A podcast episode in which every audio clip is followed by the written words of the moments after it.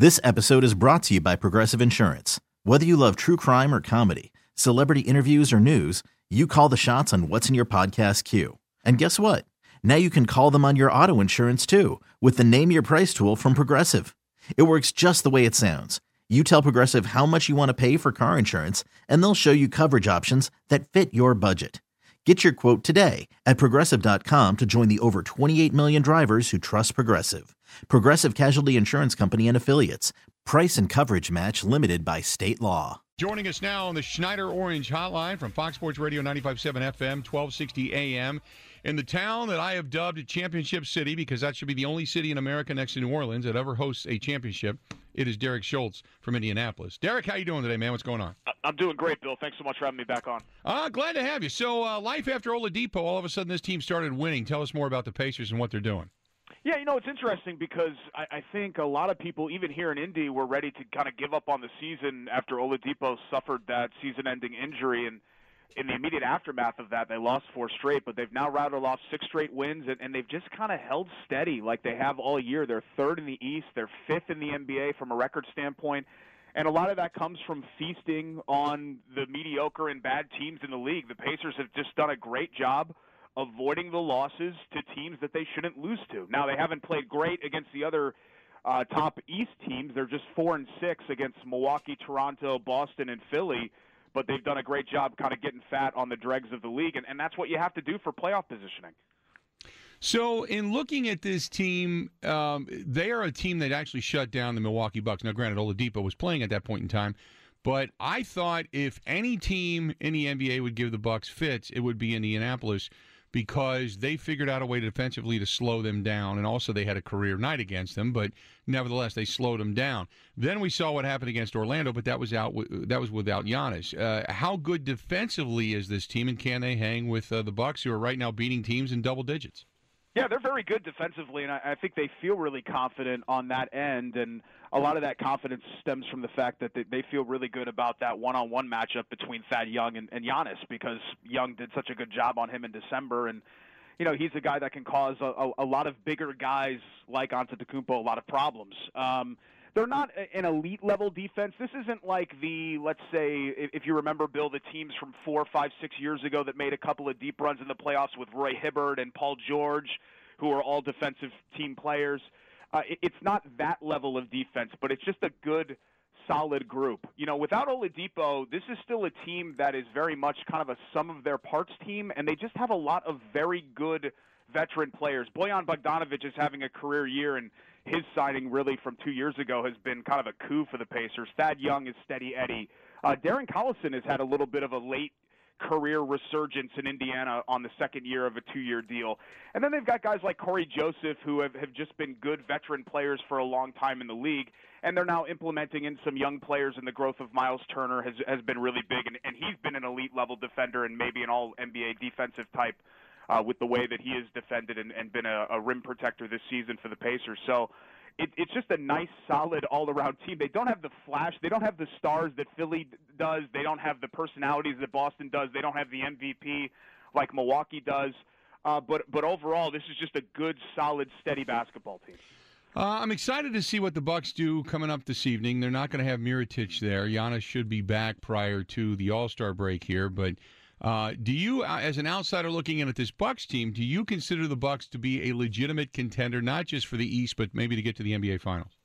Uh, yeah, absolutely, they're a contender to get to the NBA Finals. I think anybody that tells you different is crazy. Um, they have the best record in the league right now, and they have the league MVP uh, if the season ended today. So uh, that combination uh, automatically equals a, an, an NBA Finals level team. I, I think what's tough, Bill, and I'm sure you're running into this in Milwaukee when you're talking about their actual chances of winning a championship it's just difficult to consider an, an alternate universe where somebody goes in and beats Golden State in a seven game series. Uh, so, are they a title contender in the traditional sense of the word? Yes.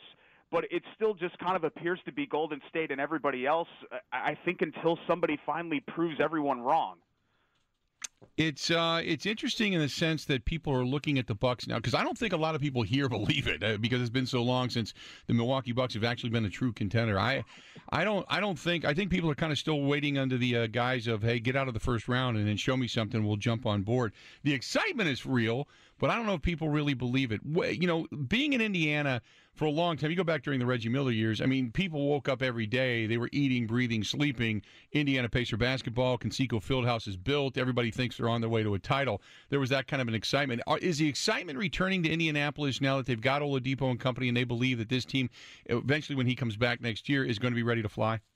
Yeah, there is a lot of excitement. And this – even though it's kind of transitioned into being a football city because of the Peyton Manning era and, and what the Colts have done over the better part of the last 20 years, it's still very firmly, Bill, a, a basketball state.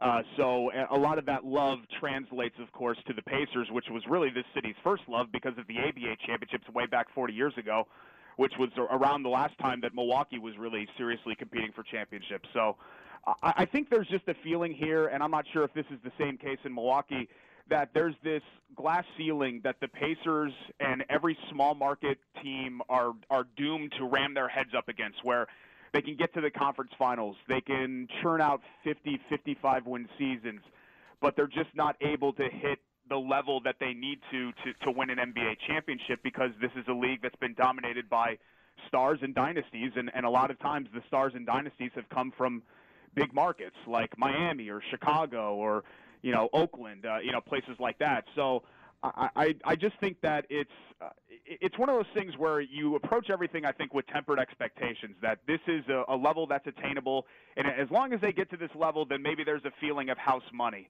And I think in a way that's what the Pacers are playing with right now because without Oladipo. No one nationally thinks this team can contend. They're third in the East, and they're a complete afterthought in the discussion about the East contenders with Boston and Philly being behind them, but still being talked about as more legitimate. And I, I think people in Indy actually kind of prefer it that way, the the us against the world sort of thing. They like to play the disrespect card a lot here in this city. Talking with Derek Schultz of Fox Sports Radio down in Indianapolis, uh, the two guys, Bogdanovic, who we talked about, and then Sabonis. Sabonis has been a guy that, when I watch him play, he's that – non-glorified role player. He's setting screens. He's throwing bounce passes for jams. I mean, he's grabbing you some boards. Uh, has he been that guy that has just been the very quiet, unheralded guy that's that's been a little bit of a glue that's held this thing together? Oh, 100%. I think he, uh, you know, I don't want to get too hyperbolic here. I, I think he is, if he's not the most underrated player in the NBA, he's close. He's on the short list. Because uh, he's a guy that would probably start for, I don't know, uh, 20 teams, two dozen teams, uh, but he's on a bench role for the Pacers because that's just what he's accepted in his third year, and, and that's I think at least right now what fits him best. But if you extrapolate his production and his numbers over 36 minutes, you have an all-star caliber player. That's how good he's been in you know limited minutes comparatively speaking to what would be traditionally starter minutes, but. He's just got so much polish. He he he plays well beyond his years. He reminds me a lot of his dad, uh, I don't think he's ever going to be the elite level Hall of Fame player that his dad Arvydas was, but he just does everything well, and he has a great basketball IQ, and he has really fit himself in tremendously to this new team, despite being uprooted after one year in Oklahoma City, and done a great job. I think there's a lot of room for growth there. I do believe that eventually he'll transition into a starter role, and they're finally starting to kind of figure out how to play him and Miles Turner together. That was a, a bit of a problem last year, where it just felt like it didn't really fit. Um, but I, I think the sky's really the limit for for Domas Sabonis. That that's really the piece in that trade bill that made it a win for the Pacers was yeah you got Oladipo who you know emerged and, and became this all star, but I think we'd all agree Oladipo's not on the same tier of player as Paul George.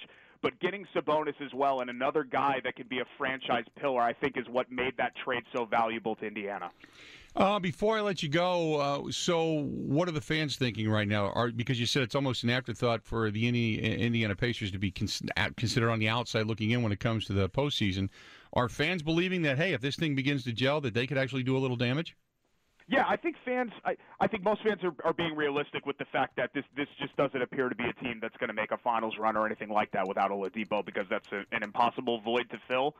But I think there's excitement around the fact, like I talked about, that this is kind of a house money thing where you know if the Pacers go and they lose a four five series to let's say Philly or Boston, oh well, everyone is expecting them to lose that series. Or let's say they get the the three seed and they win a first round series and then lose to Milwaukee or Toronto. Oh well, that's what everybody expects. Um, I, I think they prefer to be in that role of the underdog where there's nothing to lose, as opposed to the pressure of being the team and the favorite, like they were, let's say, in 2014 or or even going back to all those great Colts teams with Peyton Manning that uh, you know unfortunately some of those teams fell on their face when it came playoff time. So I don't think people think this team is legitimately going to be a, an Eastern Conference contender without Oladipo. But I do think that they feel like strongly, A, they're a playoff lock, and B, they can win a playoff series and, and really cause a lot of problems for anybody that they face in the playoffs, uh, especially those other four Eastern Conference contenders. Always good to chat, Derek. Great stuff. Uh, we certainly appreciate it. I'm sure we're going to talk more down the road, okay?